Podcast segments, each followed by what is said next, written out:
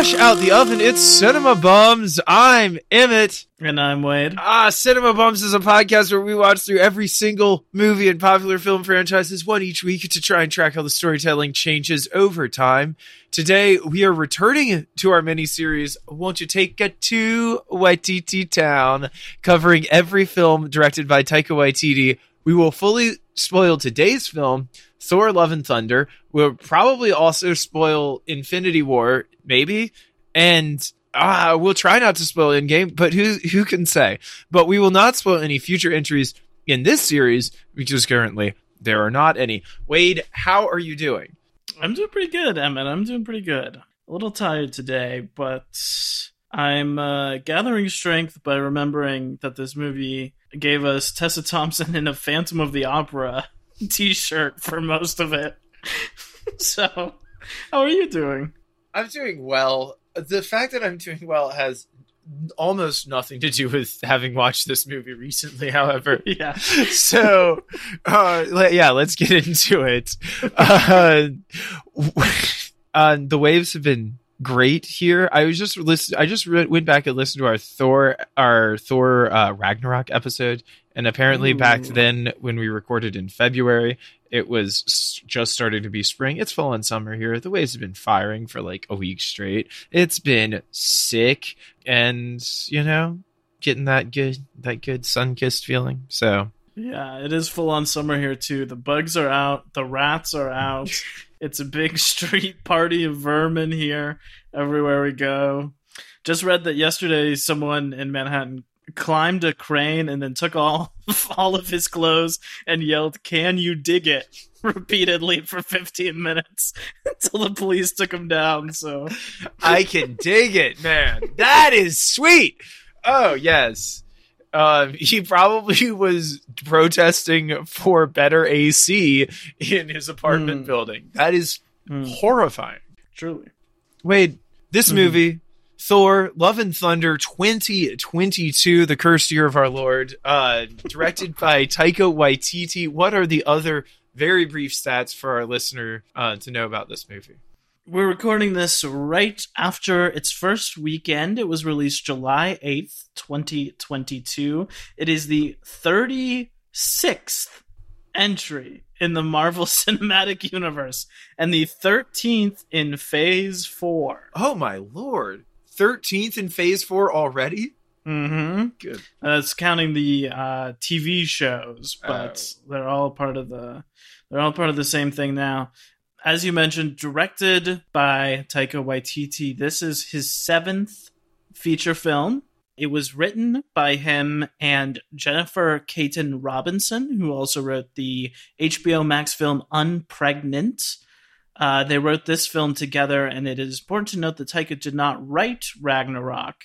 Although there was that stat, what did they say? That ninety percent of it was improvised on set. Eighty percent is what okay. Taika said in one interview. Mm-hmm. Whether or not we believe it, who can say?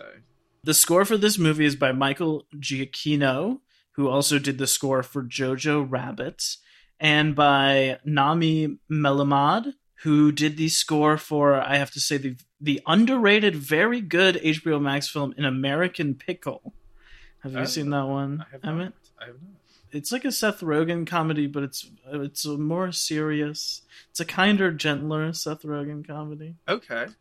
He plays a guy from a hundred years ago who get frozen in a pickle factory, and then he wakes up in 2020 and hangs out with his like great great great grandson, and is shocked at the state of the world. but it's pretty good. That seems fun. It was good they did the score. They replaced Mark Mothersbaugh of Devo, who did Ragnarok. Oh yeah. Remember all those synthy goodness that has been replaced by uh, a more orchestral score this time around. Um, running a blessed one hour and fifty nine minutes. Rare that these things are less than two hours, so squeaks it in. We got to give it up to Taika for that. Shockingly, this film had a budget of $250 million, which seems incomprehensible to me having seen the movie. Just doesn't. I feel like that's the price of like the Avengers movies. Yeah, it doesn't add up. It's not on the screen. I'm not sure where the budget went. It was probably into the multiple resurrections that they had to perform on Christian Bale as he literally died for his role. well, there are already so many fake out deaths in this movie. I mean, already, what? They kill Korg and he's back immediately. They kill Vac- Valkyrie and she's back immediately. This They Korg, okay, Crowe. I actually want to speak to this Korg moment because that Mhm. that is so frustrating when they do things like that. It's like it it cheapens it so much. Just don't even just don't even do it, you know? Yeah. Uh, and also, it reminds me of a particularly jarring and weird moment in literature from the Abarat series by Clive Barker, where, spoiler alert, one of your favorite characters' heads gets chopped right off and is Wow. brutally described. And you're like, whoa, damn, he was like one of the faves. He's been there with us since like the very first book. And then mere moments later, his ear flaps because he's this weird like gecko looking guy. His ear flaps start flapping. Oh, it turns out this species of creature only needs its head to survive. So everything's great, folks. He's still with us.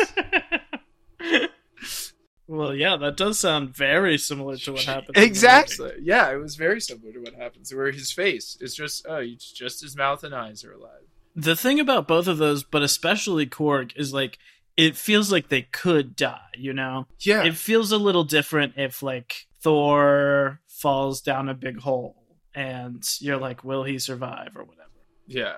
Uh, in Black Panther, where like Black Panther dies like an hour and a half, Oh, in, uh-huh. and he's gone for twenty minutes, you know. But it's like no, Korg could die there. So if you show us him dying, I'm going to think that's what's really happening. For sure.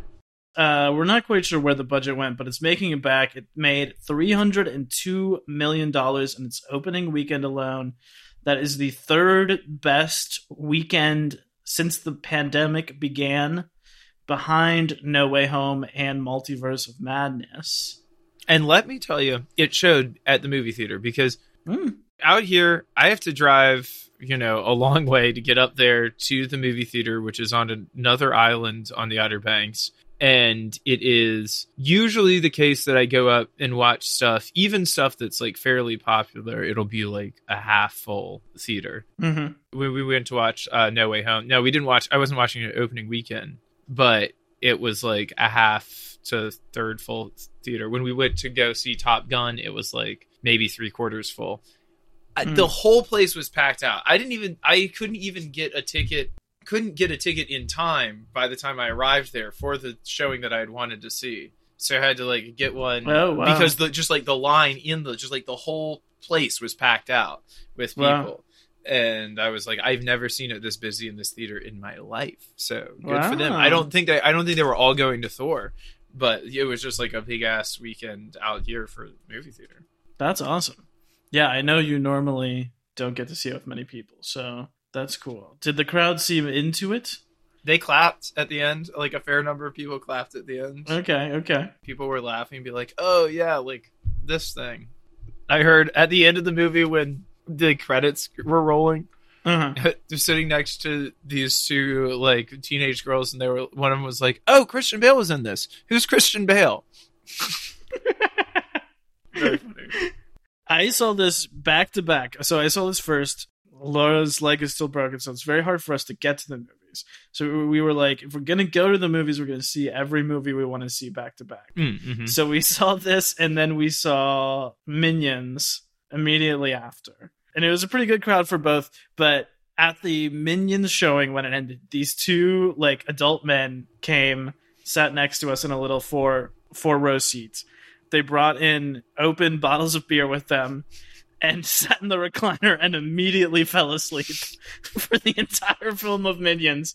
Uh, and when it ended, they woke up and one of them turned to the other and said, dude, so much better than Thor.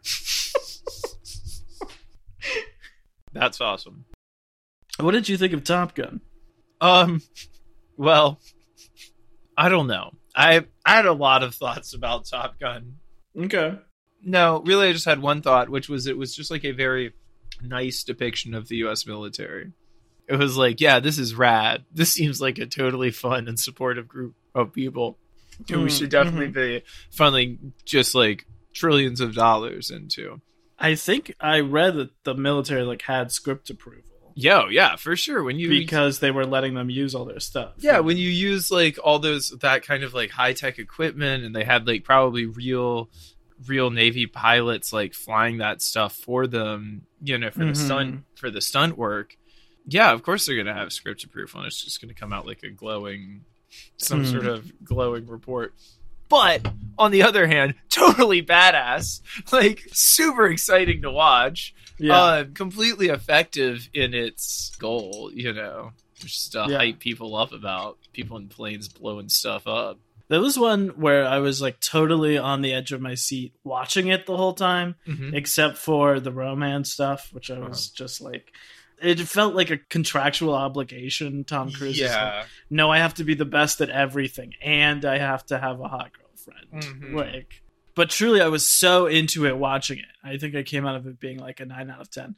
And then thinking back on it, I'm like, it's pretty good, but it is just the Death Star trench run. Yeah, Like, it is exactly the same. it's just Star that. Wars. Yeah, it is, and it's only that. It's like if Star Wars was yeah. only that, but really cool. It is pretty cool. And I do like that there is like that it's sort of like a fictional enemy, you know? Like they never say what country it is. There's Mhm. like a fictional flag and the physical description of the place doesn't really line up with anywhere else. Like Yeah, I liked that.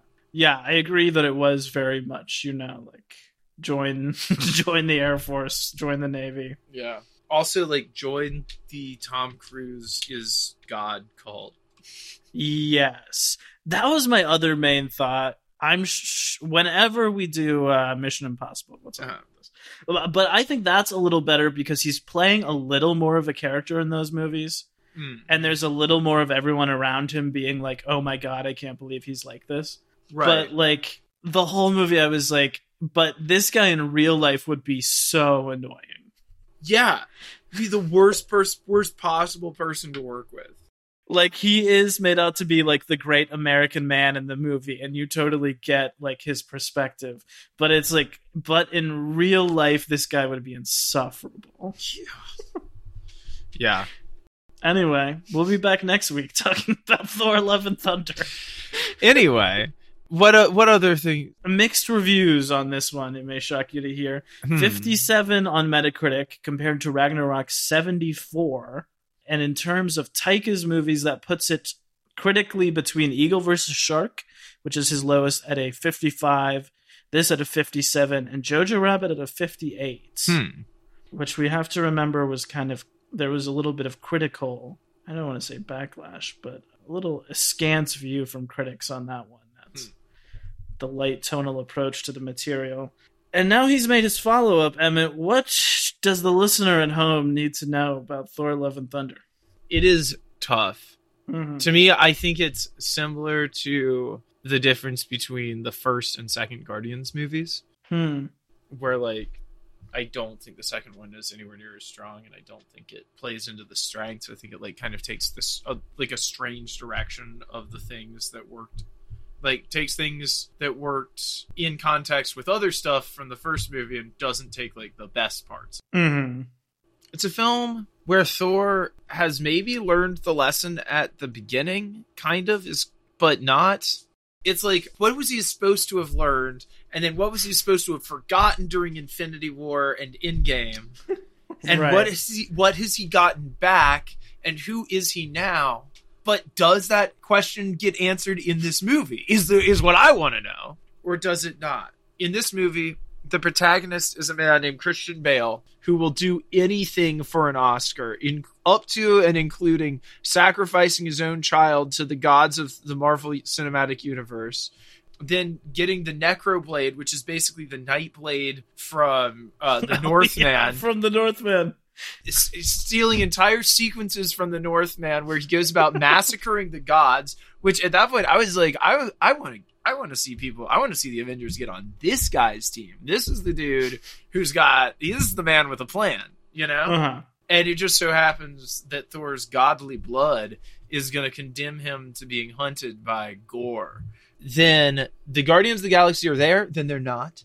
They tell Thor, "Good luck, Bucko. See you in a movie that hopefully has Gamora in it." Uh, Yeah, I thought it was funny that we just had this conversation about how Infinity War totally rejects Ragnarok uh, because this movie totally rejects Endgame. Like in yeah, in the first 5 minutes they're like, yeah, he lost all the weight and the Guardians are gone. Now we're doing something else. yeah, exactly. And then it's going to be about Gorr the God Butcher. So they go on this quest because they're like, we need to fight this dude. They don't want him to destroy all the gods because that would be bad, maybe. Well, then they get there. Turns out Zeus is a total douche. And like what what would you expect having read Greek mythology? But this is a real letdown for old Thor who says, I base a lot of what I do off of him. Oh, that was funny. which which is a, a good moment.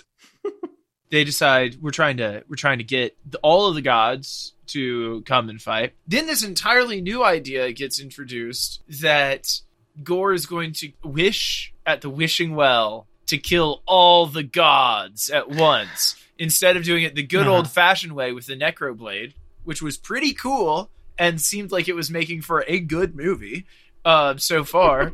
No, it's a, he's going to go to the well of souls and wish upon a star that he might kill all the gods instantaneously. Which reminds me of another guy who had another daughter Uh-huh. that ends up getting sacrificed who wants to wish all the world away, but I can't even get talk about him right now. He apparently had never heard of the Gates of Eternity or whatever this is. Yeah, It seemed a lot easier than collecting all six a- of those stones. I mean a, a whole hell of a lot. Okay, so here's what he has to do to to get to the eternity to the eternity place, which Uh-huh. is like a Buddha made of galaxy print pants.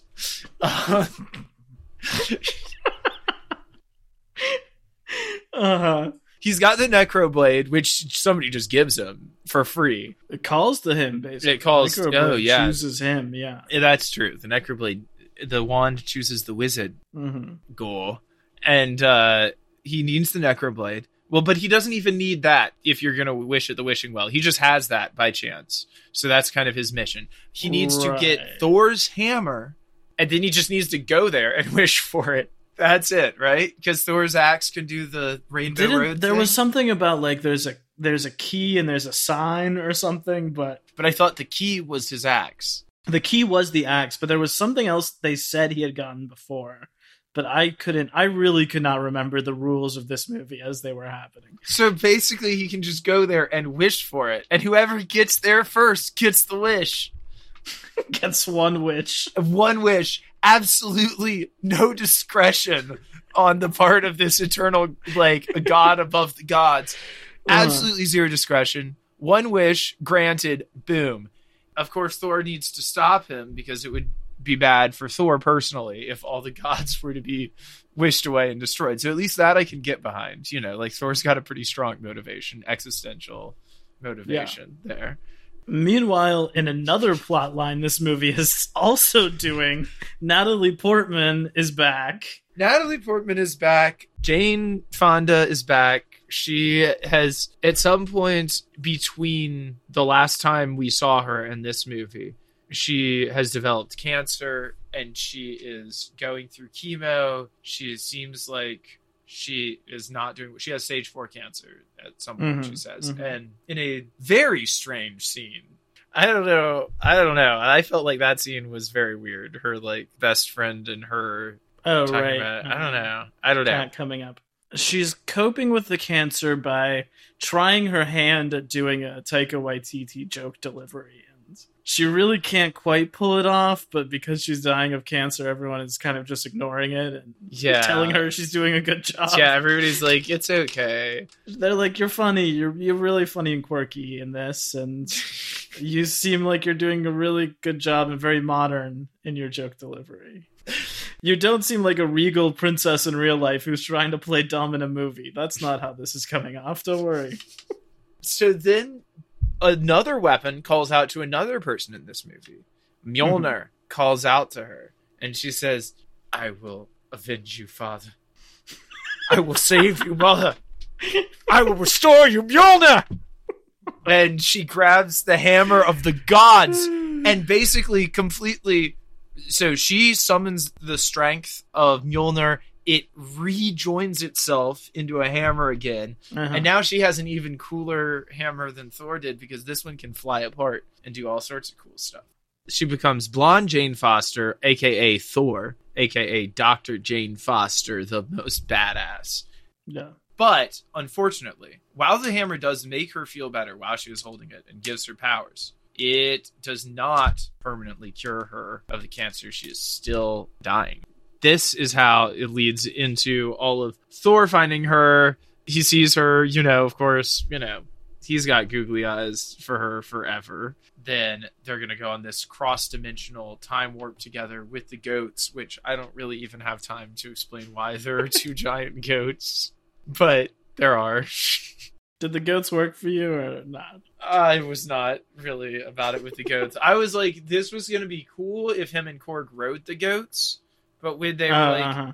made the goats pull the thing, I was like, you're on Rainbow Road with your magic axe. Why do you need goats to pull it? Yeah. You look like a dumb Santa Claus. At the end of all of this, failure once again.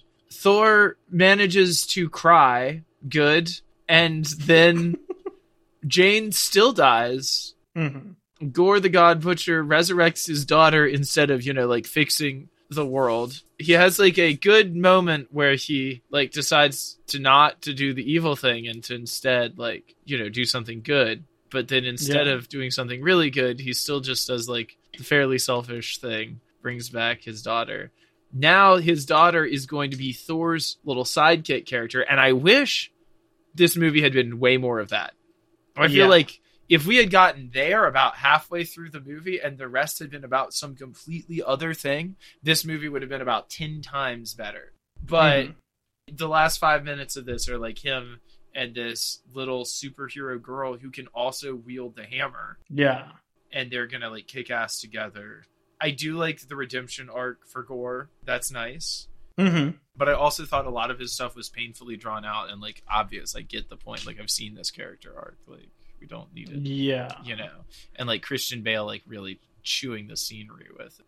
I also I just felt like he was in like 12 minutes of this movie. Like it seemed like there was so little of him. Yeah. Yeah, what there was was mostly like pretty rote, as you said. I like the monologue scene. I think that's the good part where he has them captured and he's like explaining to each of them how their lives would be better if gods were all dead, you know? Mm-hmm. I thought he was really strong in that scene and good in his final heel turn, as you said. But most of the movie, he was either not there or he was just like standing silently in the background. And I was like, okay. Yeah. So, wait, Uh-huh. flop or pop? This is definitely a flop for me. Yeah. Just a movie that doesn't really work. I like Guardians 2, I think, a lot more than you do. But I also kind of had that feeling where it feels like they've just let them off the chain a little bit. Like it kind of feels like they're just like, yeah, go do whatever. And I still think this movie is a very personal movie. And there are some things I really like about it, especially the ending. I really love the ending. I had sort of written it off, and then we get to like uh, the black and white planet moment. And from there on, I was like, okay, Taika at least seems like excited about directing this. Like he is Mhm. throwing a little bit of energy at this Yeah. that has been missing the rest of the movie. And I like some of the things the movie has to say. I just don't think that it really should have been made. Like I feel like what was the point of it? You know, like Yeah. it just seemed I will give my take on this a little bit later about like how that's wrapped up in what is going on here, but I uh-huh. I ultimately just don't think that it was really worth it. Is my opinion. What about you, Flop or Bob? Unfortunately, also a flop for me. Yeah. It wasn't funny enough to propel it along really Mhm. on this like kind of long and weird odyssey that doesn't go anywhere that we haven't really seen before in some of this. And if the setup here is for a war of the gods between the Avengers and like the Greek gods and these other gods, like that's kind of interesting, but it takes a long while to get there too is this like the launch of a Thor and Love Love and Thunder TV show? You know, Right. like is that what this is leading into? Is this next movie really going to be about Thor and this kid? Or are they going to take it away from Taika and kill the kid off in the next Avengers movie? I don't know. I really hope the kid is around next time. I hope that they don't the Wolverine me and have this movie end with him going off with a cool new female sidekick and then Oh, just yeah. never mention her again, you know? Yeah, yeah. Or at the start of whatever Avengers 12, they're just like, yeah, she's a daycare. And then, you know, that's sort of all Yeah. all that's ever said about it. Okay, I feel like there is a lot of meta stuff in this movie. Hmm. And I feel like Thor's arc is purposefully kind of a metaphor for the MCU in general. Mm. Like Thor's whole thing is like now that I've defeated Thanos, he like literally has a moment where he's like this is everything that has happened to me and he goes over all of it. Mhm. And he's basically like, well, I completed my character arc. What Yeah. like why am I still here? Yeah, he says I'm going to go meditate until they need me to. Until somebody says Thor, we need you to win this battle. Um so he's like sort of lost and aimless and that's this whole movie is that he's like looking for a reason basically to exist. He's basically like asking himself why is there a Thor 4 being made? after after Endgame, you know, like why is this still happening? yeah, And that stuff like read clearly to me, but I was also like maybe just don't make the movie. Yeah. You know what I mean? Mhm. Like I get that you have to make this movie and it has no reason to exist and you're kind of funneling that into the movie. mm-hmm.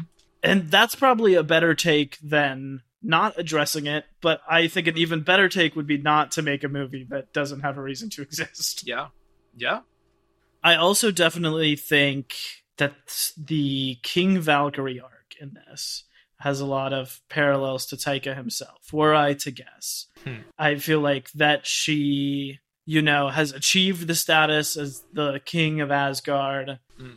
That she like worked very hard to, but it's like okay, now I'm just in meetings all the time. Oh. Now yeah. I'm just sort of like wooing fans. Now I'm like tired all the time, and I'm not Mhm. happy Mm. like that felt like the Taika insert character to me of him you know having worked really hard with all of his New Zealand films attaining huge success in Hollywood Mhm. and maybe him being like okay now that I've reached that point all I do is take meetings Mhm. all I do is like impress people who want to meet Taika Waititi and yet I'm missing the action of what I used to do Yeah. Damn. so it felt, I mean, it does feel very personal to me, as do Yeah. a lot of his movies. But it's also kind of a bummer. Yeah. And the ending, which I do love, of Thor being like, oh no, my reason to keep on going is having a daughter now. Yeah. Like, that got me very emotional just thinking about Taika as the father of two daughters, you know? Mhm. And we know that his, we've talked about his thing being like, bring your kids to set. Like, I love Yeah. he brings his daughters to the set all the time and so that stuff both of like having a ton of their kids be that little group of kids and then i'll have the big moment at the end but also like the ultimate resolution of this movie being that thor is like oh i'm a dad to this sweet little girl and that's why i keep going Yeah. that felt very personal and sweet and was was part of what i really loved about this movie Yeah. but as you said, I had basically written this movie off. And then it gave me that and it like made me tear up in the last five minutes. And I was Mhm. like, okay, but like an hour and a half of this was net some zero Yeah. substance. So Yeah. Exactly. yeah. What is this new power where Thor can temporarily grant everyone the power of lightning? That would have come in. Re- you know when that would have come in handy. Anytime before now, Yeah. any any fight that the Avengers have ever had, he could have just been been like, "Oh, by the way, Captain America, now your shield is uh lightning shield as well." awesome. You know, like okay, everybody's stuff is now your stuff plus lightning.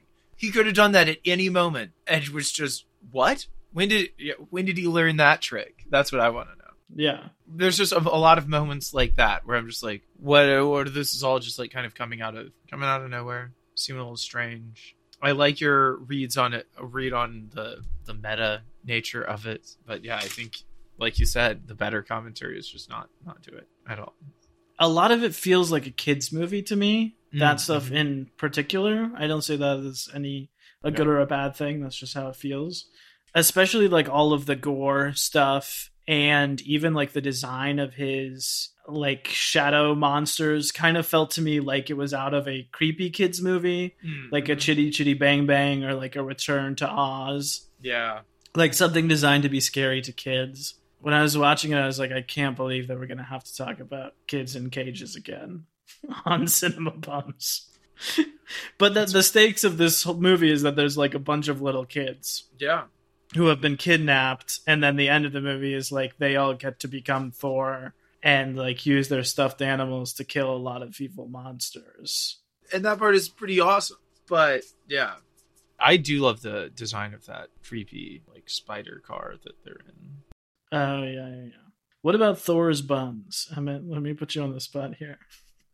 We talked about Hulk's buns being the first nudity ever in the MCU. Yeah. They decided to take it up a notch. They truly did. I love when the girls, like a couple of the women standing around Zeus in the whole Mhm. gods scene, just like straight up faint when they see him.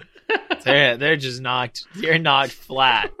It was funny. It's good. Uh, and the part where they asked Jane, she's like, "I'm not mad about it." and Korg, Korg's like, "I love it." Oh yeah, that is funny. Where they talk about it later. I forgot about that. How did you feel about the romance in this movie? The Jane Thor stuff. Strangely, Mm-hmm. I, I went back and listened to our old episode, and I think all of us kind of assumed that this was going to be a rom com of sorts, Yeah. which it's not. I don't think at all. It's not really a rom anything, but it is definitely a rom trage, if any, if anything. Yeah. uh, Yeah. It's more of a Nicholas Sparks vibe. yeah, exactly. It's super sad. I mean, they, there's this whole montage of their relationship and them like kind of drifting apart and their relationship. But then, like, why is he still, you know, like, why is he still torn up? And like, should they both have moved on? Have they moved on? Is this a healthy relationship? What, Mhm. like, what is going on here? You know, what what do you think? I liked the montage we see Mhm. of them sort of living ordinary life together. Mm-hmm. I thought that was really good, sort of doing like the up thing, like the life of a relationship, and Mhm. you see them come together and fail. I really liked that. I thought we could have used a little bit of that energy in the actual movie yeah. because it felt like they both were just like acting like third graders around each other all the Mm. time. Like they couldn't even talk to each other. Barely. Yeah. It seems very strange for people who like Thor's arc has been towards being able to be more like expressive. Like that's kind of a lot of what's been going on over two or three movies now. You know. Yeah. And uh, also, you'd expect her to also be a little bit more know what was up. I don't know. hmm I liked the hospital scene too. I really liked when he was just like, "I love you. I always, I've always loved you." Mm. Like that's not a big deal. Like I really liked that because it felt like we were getting somewhere with like the substance of it. You know, Yeah. like when I think about the Taika tone, I Mm-hmm. think it's like mixing really goofy humor with sincere emotional moments. You know, Yeah. Yeah. Yeah. it's not undercutting sincere emotional moments with goofy humor constantly. yeah. That's more of like the James Gunn thing. I'm not saying I have a problem. Like in Ragnarok, you know, the death of Odin is played completely straight. Yeah. When Thor powers up at the end and saves his people, it's played completely straight. Yeah. In the Valkyrie like flashback, which I was glad in this movie they do sort of talk about her like her past lover that she hasn't gotten over. That felt like maybe canonizing some of that stuff from Ragnarok. But all of that's played straight. So for most of this movie, I was just like, why why does it have to be goofy every single second? Like it felt like we were missing Yeah. the rug pull that Taika normally like lulls you into a comfortable place. And well, then- because I feel like I I bet what happened was the Marvel people were like, "Oh, it's the funny guy. We got to put the funny guy in this movie. It's got to be very funny. It's always got to be funny. You got to make Right. him laugh all the time." You know. Yeah. I mean, also talking about Jane, like, I don't have much to say about this beyond noting it, but I do feel like looking at Taika's filmography, a lot of these movies are about a woman dying so that an emotionally stunted boy will sort of grow up into becoming a man, you Mhm. know, and like take life more seriously. Yeah. And that is basically what happens at the end of this movie. Yeah. Again, I don't have much to say about that one way or another. I do think that Jane is like a fuller character and has been around for three, four movies, you know. Mhm. I was just sort of like Thor has had so much crazy character growth already. I don't know if this needed to be done in this way. And in a lot of the other movies, like the mom in Boy or the Mhm. mom in Hunt for the Wilder People, like it's not characters you know well, hmm which is maybe almost worse. But it's like it's a plot point, hmm not really a character that sends the characters we know who are often Yeah. the young men on their way. This is kind of different. I don't know. There also was a lot cut from this movie to talk about the behind the scenes here. hmm So stuff we know that was filmed because the actors have talked about it. Jeff Goldblum reprising his role as the Grand Master from Ragnarok. Uh, Peter Dinklage reprising his role as Eitri from Infinity War. Where's the hammer? That guy. That's my Mhm. impression. Uh, and Lena Headey, who I believe is from Game of Thrones. We don't know who she was playing, but we know that they all had like separate scenes that were filmed and cut. And then I've got a quote here from Natalie Portman who says there were whole sequences, planets, characters, and worlds that didn't end up in the movie that were hilarious and amazing, and we spent a lot of time and energy on. And Christian Bale says there is an awful lot that I wish was in this film because there's so much gold that's on the cutting room floor, hilarious and creepy as hell stuff, but that was perhaps pushing it into a realm where it wouldn't have been able to be family friendly, which we wanted it to be. Yeah. Yeah. It says a Gorr dance sequence in particular that was cut. Yeah, they said there was some scene of Gorr dancing to Kate Bush that they That's cut. incredible. so it sounds like Taika was trying to make a movie and they were reining that in, or what? It sounds to me like at least Taika was having a good time on set. I mean, I bet a lot of the stuff was Taika calling all of his friends and being like, "Hey, come on through," and they're doing like 16 takes with different accents or different jokes and improv. I bet a lot of that was happening, and like on a grander scale, you know, Taika as this indigenous director from New Zealand, I am kind of like, yeah, take the Disney paycheck and mess around with your friends and make a bad movie and get a ton of money for it. Like, Yeah, go off, King. I support you in that way. for sure. Um, I wish you, I wish you had made a good movie, but like, if you had a lot of fun making a bad movie, I'll forgive at least one. Yeah, I don't know, but it does seem like there's a ton of stuff. I also wonder, like, my guess with Jeff Goldblum, maybe even Peter Dinklage, is that the God Butcher was coming for them, and maybe Marvel got cold feet about that stuff. Zeus gets killed in this movie, and then he pops up in the end, and he's like, "Actually, I'm okay." And here's Hercules. You know, I just wonder if Marvel wanted to avoid committing to anything in this movie. yes, I mean I do think they're com- they're avoiding commitment, yeah. and that also is part of the Thor arc too. So it's like, hmm, Well, after this came out, Taika said that he would make a Thor 5 if Chris wanted to come back for it. But do we want to see it, Emmett? Do you need another Taika Thor movie? the only person who could do a good Thor five is probably Taika, especially with the setup that he's given. it. Problem is, I would rather see Taika do something more interesting on his own, just with a lot of money, and just go and do his own crazy weird thing. You know, Yeah. that's what I'd be into.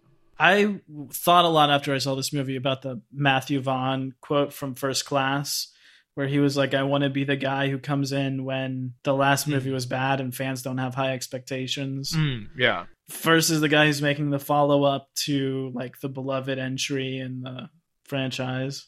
That's part of what it is. I think expectations were not high for Thor 3, right. and Taika blew it out of the park. And because he did so well, you're expecting something really good here, and I feel like it falls even well short of Yeah, Thor 3, let alone exaggerated expectations. So for sure. the other thing about this is that Taika has been busy. He's been working like crazy. L- listen to this. This is the end Uh-huh. of our behind the scenes drama. But I just want to tally up the things he's done since Jojo Rabbit came out in 2019. in the three years between 2019 and now. He wrote and directed this film, Next Goal Wins, which was originally completely shot in 2019, never released, was reshot last year to replace Armie Hammer. Now that is supposed to come out next year and be his next film. It's already done filming. He wrote, directed, and starred in this movie, Thor Love and Thunder.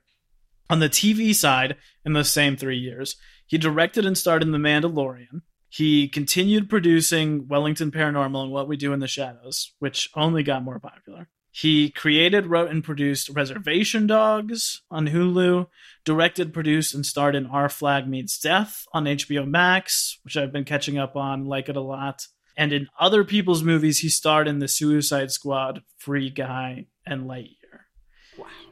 He's had a very busy three years. And right now, he's still editing Next Goal Wins. He's filming season two of Reservation Dogs and Our Flag Means Death. And in the future, Mm-hmm. he has been announced to write and direct a Star Wars movie, a live action Akira movie, a Flash Gordon movie, and a movie adapting Alejandro Jodorowsky's graphic novel, The Incal, as well as an animated Charlie and the Chocolate Factory television series for Netflix and a television series for Showtime adapting What? the graphic novel, The Auteur. What? Those are all things that in the past two years there have been like official press releases being like, we are very excited to sign Taika Waititi on to do this. Four movies and two TV shows on top of everything else that is still going on. Damn. Well, hell yeah. I mean, I don't know what's going on, but I feel like the man is busy. And I also feel like after watching this movie, like maybe someone give the man a nap. yeah, yeah, no kidding. Yeah. Well, when it's come to that time where we look deep into the heart of our own culture to understand what the cultural context is that this is coming out onto un, under. Actually, wait, I don't want to do it. Let's skip ahead to the villain report. I agree. And I truly have nothing else to say about the villain other than that he should be in more of this movie if he's going to be a big deal. I just want to say that Christian Bale was really out here, probably losing 25 to 70 pounds for this film. Yeah. Probably really scarring his skin in that way. Probably actually walking for 40 days and 40 nights in the desert with no water to understand. Somebody give this man a damn Oscar for this role. I mean, he's really laying it all out there. He's got the Oh, night blade. He went to another movie's universe and stole a weapon so that he could get the Oscar, so that he could touch the eternity and get the Oscar. yeah. Wait, who is your MVP OTT other than Thor? And I think Hmm. we're gonna have to take both Thors off the list. Oh, okay. Okay. But I don't know. I don't know. Fair if you strongly wanted Jane to be your MVP, then you can have her. I don't, I'm sad to say. But uh, much love to Natalie Portman. Oh, by the way, I don't know if you saw this story, but there's a hilarious interview with Taika where he was talking about being on set. And he said Natalie Portman asked him what he was doing next. And he was like, Well, I'm supposed to write this Star Wars movie. And then he was like, Oh, hey, I think you'd be great. Have you ever wanted to be in a Star Wars movie? like, completely seriously. And she was like, I was in three of them. And he was like, Really? Incredible. My MVP, easy pick. The actor's name is Kieron L. Dyer. He is playing Axel, Mm. Formerly known as Astrid. We will validate his identity here, unlike Thor. Axel as Heimdall's unbeknownst son, who's popped up in this movie. I thought it was a really good performance. He handles the Taika jokes. I think Taika is sometimes best when working with kids. And he's very funny and gives the stakes accurately and just feels like one of the only actors in this movie who is like taking everything seriously and like putting a lot of work into what he's doing. So I really loved his performance. Now I do have to say, good luck to this kid because if I was 12 years old and someone was like, "You look a lot like Idris Elba. We're going to cast you as Idris Elba's son." that would be I would be done for the rest of my life. Like my ego would be inflated to the size of eternity that we see in this movie. Truly. I, it would absolutely ruin me if someone had told me in my early teenage years that I looked and acted exactly like Idris Elba. So I hope this kid has some perspective. But he is my MVP. I, I thought it was a great performance. Yeah, it's good. I, I love that he can do like the cool whatever that cool eye thing was. Emmett, Emmett MVP. Uh, my MVP would be Tessa Thompson as Valkyrie. The part where she is King Valkyrie at the beginning is very funny, especially the Old Spice ad. Oh yeah, The fact that New Asgard has just become like a complete tourist destination is very amusing. And got a big laugh in the theater when it was talking about a small fishing village turned massive tourist destination, which of course is the entire Outer Banks. So everybody there was like, "Oh, ah, just like us." but I'm sure that Taika knows a thing or two about that Yeah, ex- too. exactly, like New Zealand. I'm sure. Exactly. and also, I turn on my TV and I see Taika Waititi in a lot of commercials right now. So that's why I was like, I this Old Spice thing. I get it. Yeah. I get what you're doing. Yeah, but she's she's great. She is playing something all the way to eleven this entire movie. I'm not entirely Yeah. clear what it is, but she is messed up. She's going through it. It does feel like there's something in her plot line that is left on the cutting room floor Yeah. or is set up for something in the future. I don't really know. Like something is going on with her, but I'm happy to see her anytime, no matter what. Okay, Wade. Now it's time for a quiz, a surprise quiz from past and future guest of the pod and excellent bass guitarist and band person for Caffeine Daydream. Mm-hmm. Zane Holloman. And the name of this quiz is Who Said It? Fictional portrait of evil incarnate or just some guy on Twitter?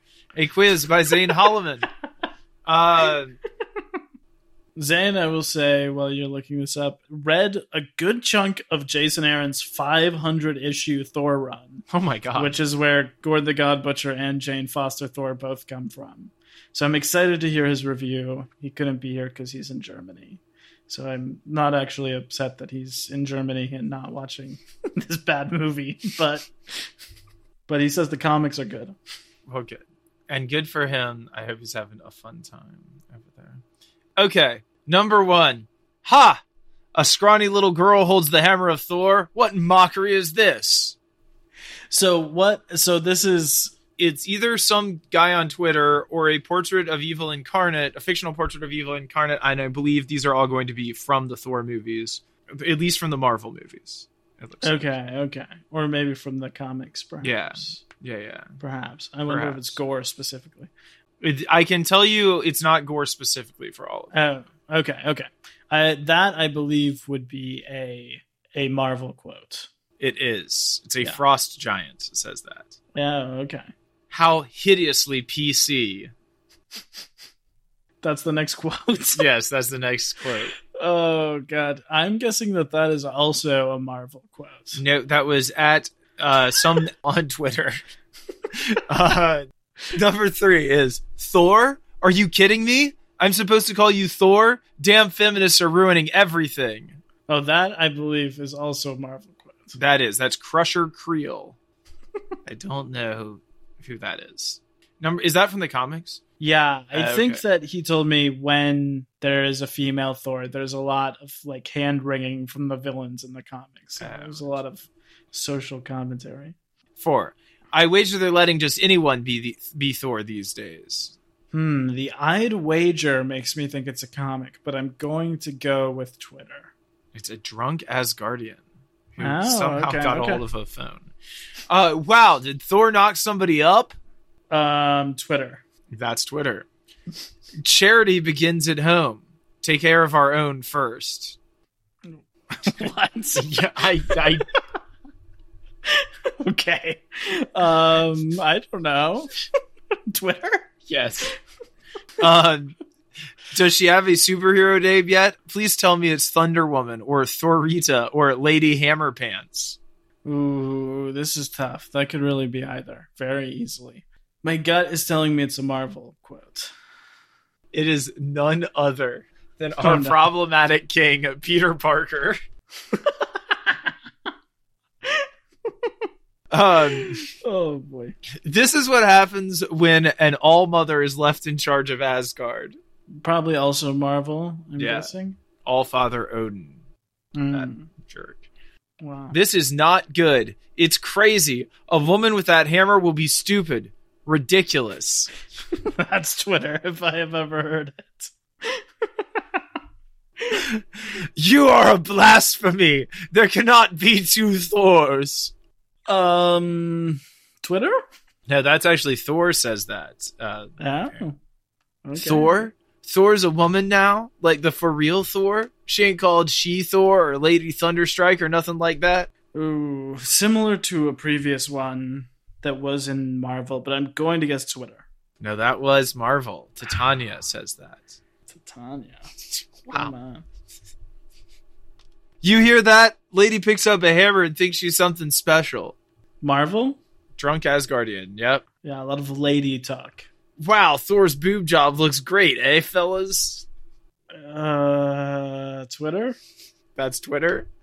Uh, you want to be a chick superhero? Fine. Who the hell cares? But get your own identity. Thor's a dude, one of the last manly dudes still left. What'd you Oh do? Send him to sensitivity training and st- to stop calling Earth girls winches? Oh, the wench thing kind of throws me, but I'm going to go with Twitter. It was Crusher Creel from the comics. Ugh.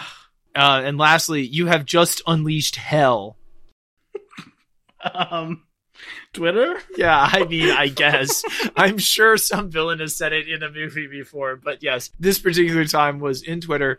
Um, some honorable mentions from the Twitter side of things. Again, all from an announcement about the Thor comics. Hmm. I wasn't a fan of Lady Loki either, not because of sexism, but rather it's like if your dad got a sex change. Jesus. On, one of, on, on the one hand, I believe all people have the right to do whatever they want with themselves as long as they don't hurt or endanger anyone, including getting a sex change operation. On the other hand, you don't want your dad to do it with a winky face emoji. oh my god. This is something Disney would do. Destroy a perfect character, make a female Thor, and watch his sales drop. Why Hollywood thinks us women want to be bigger and better than men is beyond me. We love our strong men. Keep Chris, all caps. Bad move, Marvel. Who wants to read this with a woman as the head? You going to ruin the movies now too? Question. Finally, women can say it's hammer time. That's unhinged. We should Wow. probably cut most of that. Honestly, Wow. don't want to give a platform to it. yeah, wow. People suck. Comics fans probably suck at a higher rate than most people, but I don't really know if that's true. Certainly the ones who talk about it on Twitter do. I think people on Twitter suck at a higher rate than Yeah, people everywhere else. I would guess that too. But thank you, Zane, for the quiz. Thanks for delving deep into those uh, minds. Emmett, what is your updated Taika ranking? Where Oh. does this sit amongst the other? I guess this is seven. It's better than Eagle versus Shark, but probably not much better than whatever I like more than that.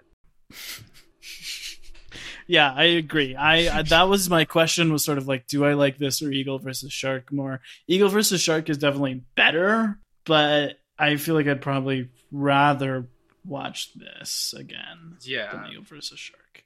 It's a, it's a little breezier, and I do really like the end. So And the beginning is really cool. The opening part with Gorr is pretty badass and like feels Yeah, like a real cool. movie. some of the production design is cool. Like I feel like the monsters in the movie and the weird aliens are like still pretty unique from the rest of the MCU. I don't know, just feels pretty directionless. But yeah, that's that's right where I'd put it too. Yeah. list. Do you have any other final thoughts on it? we see Daryl from those little Thor shorts Uh, he made of Thor uh-huh. having a roommate. He's like a tour guide in New Asgard. I thought that was pretty that's sweet to include him. I wish we could have seen Taika write for the Guardians of the Galaxy. Oh, Like it feels like he sort of gets Yeah. them, but then doesn't want to do anything with them. yeah. I did like the one Kraglin joke where he's like, "This is my wife now." I liked that, but the rest of it, like, I don't. Did each of them even get one line? I didn't really think so. So I don't know. yeah, that's it. That's all I got.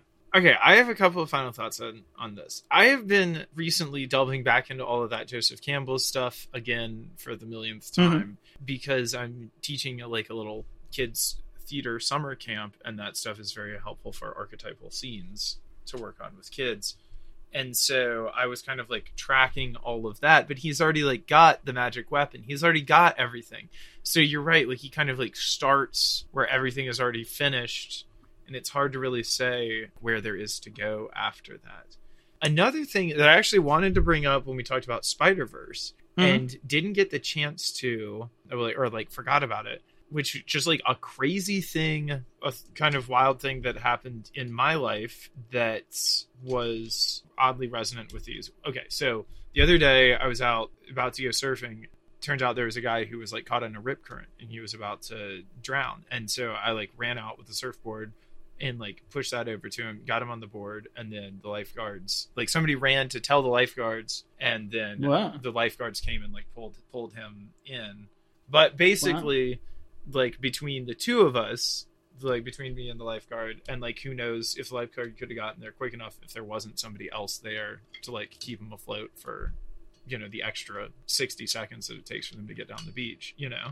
And so it's like between the two of us, like we saved this guy's life, and then his wife put this huge Facebook post up about how like we were heroes and if anybody knew our names or anything like that. Because we just like once i did that i just like went back out and went surfing because like that's what i was Wow. doing. And like you know like i've pulled people out before or Mhm. whatever. You know like it's not it's not super crazy. So i was just like as soon as i knew he was okay i went back to going out to surf. So i never got his name or anything like that. So then they were posting about it on facebook turned into this whole thing on the local page and like thousands of people liking it and like crazy stuff like that people calling us like calling the lifeguard and me like earth angels and like heroes and all this crazy stuff and I'm just like thinking about that and like and like I felt very uncomfortable with it. You know, like I was like people came into the melon and were like talking to me about it while I was at work and Oh, like wow. congratulations or like, you know, like good job and like stuff like that. I was like, that's so strange. It was just like a weird trip to be on, you know? Wow. and so like i don't know but that all feel, felt like tied into that thing of like you're supposed to just like help people when you can if you can and i think that's kind of what that hero thing is Yeah. but it's alarming to like actually have people want to recognize you for it so it's yeah like i don't That's know pretty That's- wild. I didn't yeah know any of that. yeah so like that is just something that i've thought about with these having watched these movies being like Mhm. oh yeah that's the super version of that but like people like lifeguards are people who actually save people's lives all the time Right. Yeah. Yeah, absolutely. And you didn't pop up onto that thousand comment post and say, please listen to my movie podcasts at Cinema Bums. we should have we really should have i was just like i got in touch with her and was like i'm just happy everybody was safe Oh, me too. with all of that being said, join us in only two weeks where we discuss the movie of the summer, the thing that we've really all been waiting for, the the threequel to end all threequels. Nope. Woo! Are you ready? And then next week, of course, we will be returning to our Spider-Man series for Spider-Man into the Spider-Verse from 2018 to talk about Miles Morales and our Mhm. animated Spider-Man. Very excited for that one. hmm Until then, stay freaky, stay fresh, stay frosted.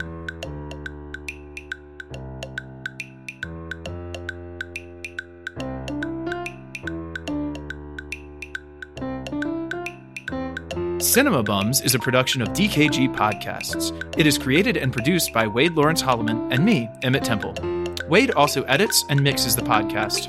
Our theme music is by Zane Holloman, who you can find on Bandcamp, and our show art is by Autumn Beckner. Our social media is managed by Laura Bennett. If you like what you hear, please tell all your friends and leave us a five star review on Apple Podcasts, the two best ways to spread the word about our work.